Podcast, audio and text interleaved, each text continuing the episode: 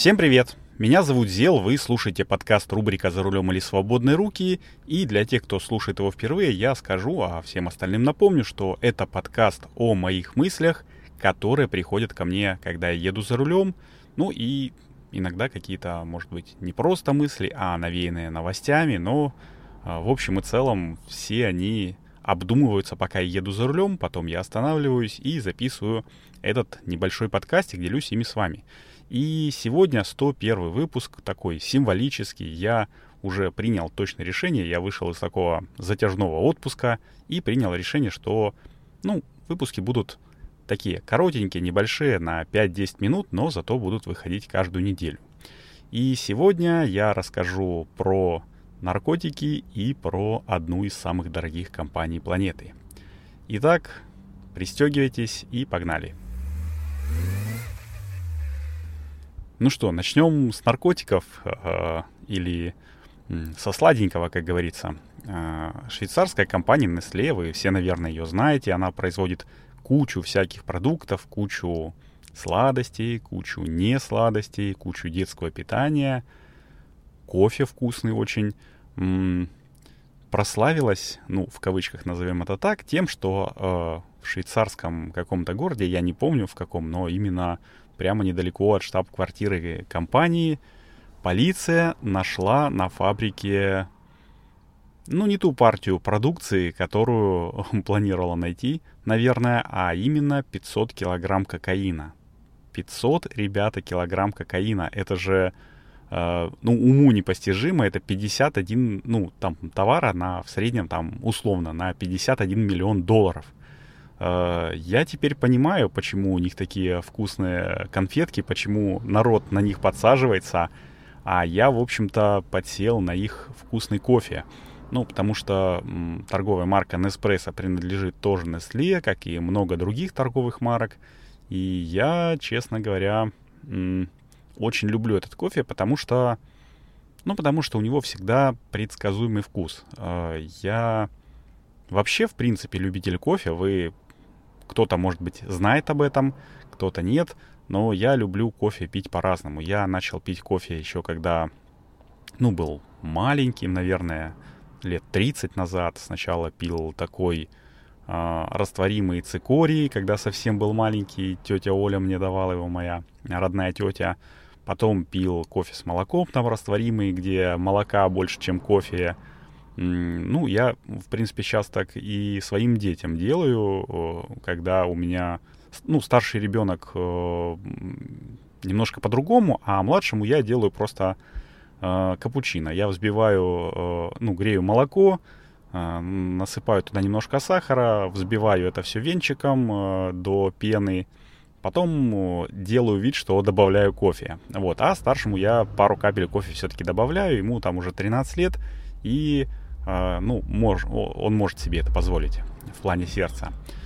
И точно так же я потихонечку-потихонечку пристрастился к кофе и пил кофе разный. И турка у меня есть, и такой чайник, э, я забыл, как он называется, который э, гейзерного типа кофеварка, и кофеварка рожковая, и кофеварка капсульная, и куча всяких э, рецептов я знаю, интересных и не очень интересных, и очень экзотических.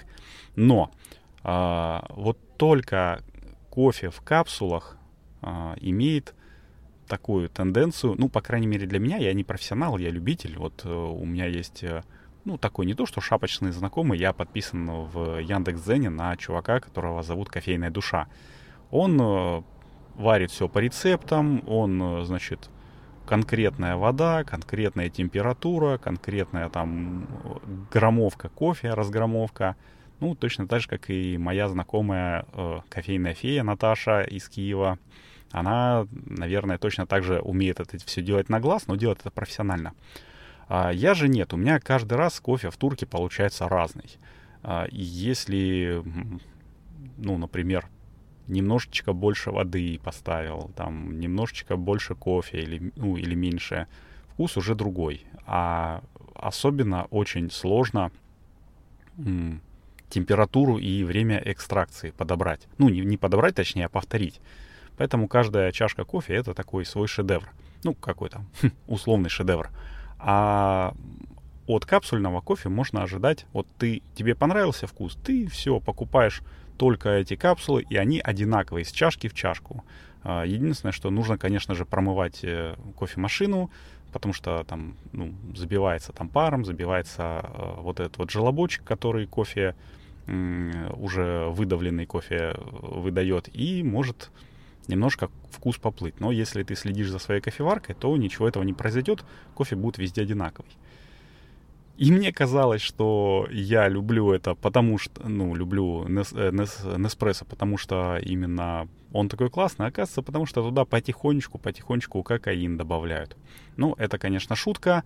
А, надеюсь, не добавляют, э, потому что, ну, и не то чтобы надеюсь, но даже если и добавляют, то добавляют какую-то одну там тысячную, одну миллионную долю грамма, там, милли, точнее, одну миллионную долю миллиграмма, потому что ну, э, даже 500 килограмм, если разделить на весь тот объем кофе, который э, Nestle производит там, наверное, за неделю, то это будет э, такая, в рамках статистической погрешности, это будет такой, как это назвать, гомеопатический кокаин.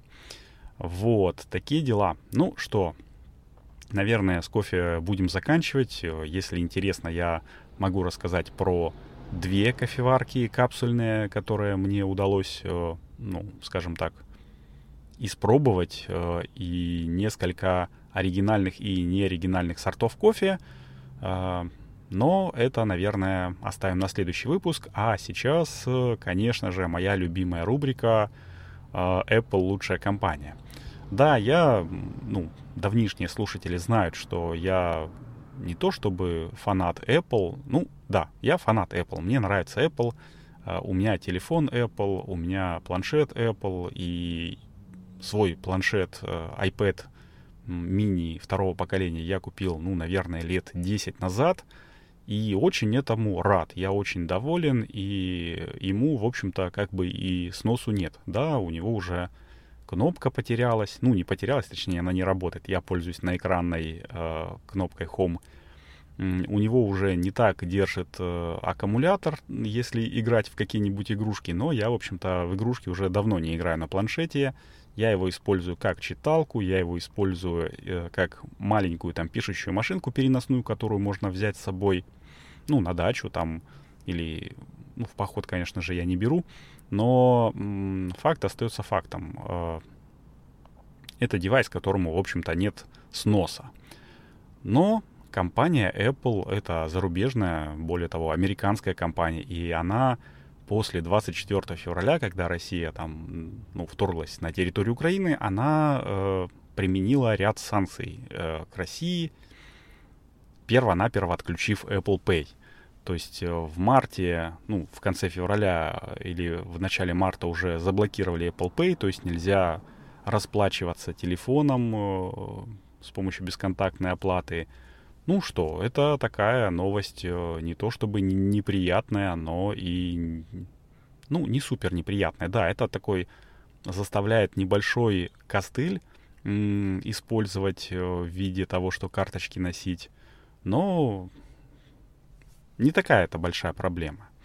А, но вот в апреле э, заплат... Э, ну, запретили оплачивать картами э, счет Apple Pay, ну, точнее, счет, ну, свой, Appleовский.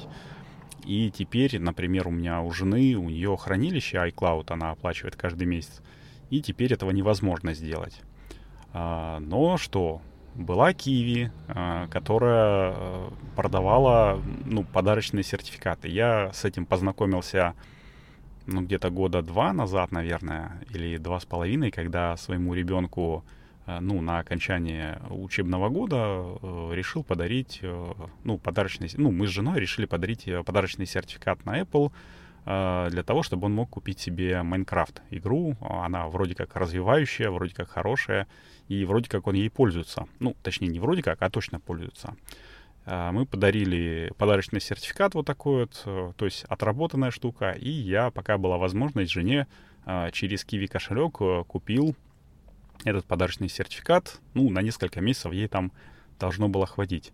Но потом и сертификаты э, Kiwi пропали. То есть Apple, наверное, решила и этот, э, ну, прикрыть канал распространения, ну, оплат. И осталась только возможность оплаты мобильным телефоном. То есть можно пополнить счет Apple с мобильного телефона. На мобильный телефон закидываешь деньги, и потом они переводятся. Это такой тоже, ну, костыль, не костыль, но такая штука, которая усложняет жизнь. Мне, в общем-то, не сильно усложняет, э, потому что, ну, не так, так эдак. Это же не ногу отрубили. Это такая преодолимое препятствие. Но теперь вроде как и с некоторых операторов э, ну, мобильных России тоже невозможно пополнить. Там с Мегафон, с Йоты, которая частично там Мегафоновская, частично Ростелекомовская. И что? И потихонечку прикрывается краник. То есть, если так пойдет и дальше, ну, я, конечно же, сейчас пару тысяч там закину э, жене на счет для того, чтобы у нее там, ну, хотя бы до конца года была возможность там оплачивать или сколько там у нее осталось, в общем, до середины следующего года. Но если так пойдет и дальше, то все сложнее и сложнее будут э, эту штуку оплачивать. Э, конечно же, конечно же, любители там и фанаты Apple, они не отчаиваются, и даже если все вот это вот закроется, то будет, мне кажется, такой рынок черный или не черный, или подпольный, или полулегальный, когда вот эти гифт-карты будут, э, ну, они же электронные, по сути, они, это такой электронный код, который ты вводишь, э, тебе смс приходит, и ты вводишь его в поле, ну, активации. Даже можно его не то, чтобы, ну, не вводить, а если тебе смс пришла, то сразу же оно автоматически вставляется. Это очень клево, очень легко и очень интересно.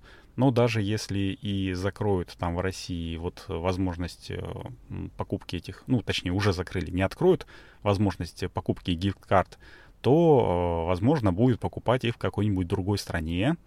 Точно так же электронно, там никуда ходить не нужно, там VPN, э, все дела, там либо там какие-нибудь родственники покупают, ты им деньги закидываешь, они тебе присылают код, либо какие-нибудь посредники будут, которые будут брать там, ну, условно говоря, комиссию в 10%. И это, кстати, ну, наверное, такой неплохой, неплохая идея для стартапа э, открыть э, сайт-визитку и барыжить вот этими такими сертификатами.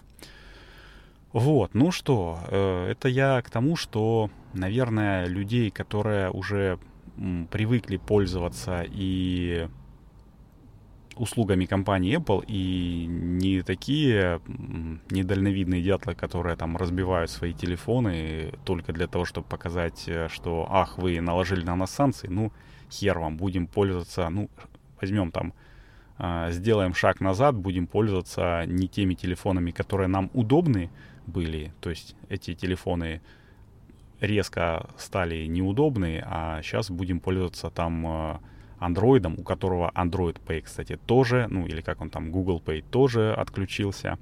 Ну вот, а, такие дела. Такие люди, наверное, никуда не пропадут, но не пропадут и те, которые не отчаиваются, которые, как я, оптимисты, считают, что стакан не наполовину полон или наполовину пуст, а он полон на 100%. Просто на 50% он э, пол, ну, наполнен жидкостью какой-нибудь. Э, хотелось бы, конечно, чтобы это был какой-нибудь э, сок, либо виноградный забродивший сок, либо ячменный сок, либо какой-нибудь пшеничный сок. А, а на вторую половину он полон воздуха. Вот. И такие отчаянные оптимисты, как я, они всегда найдут способ, как добиться желаемого. Вот такие дела. Наверное, на сегодня я буду заканчивать.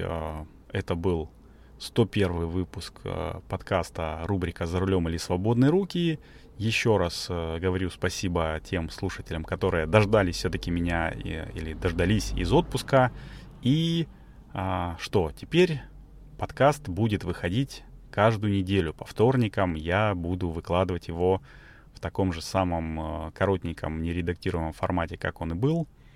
Ну, услышимся на дорогах. Всем пока!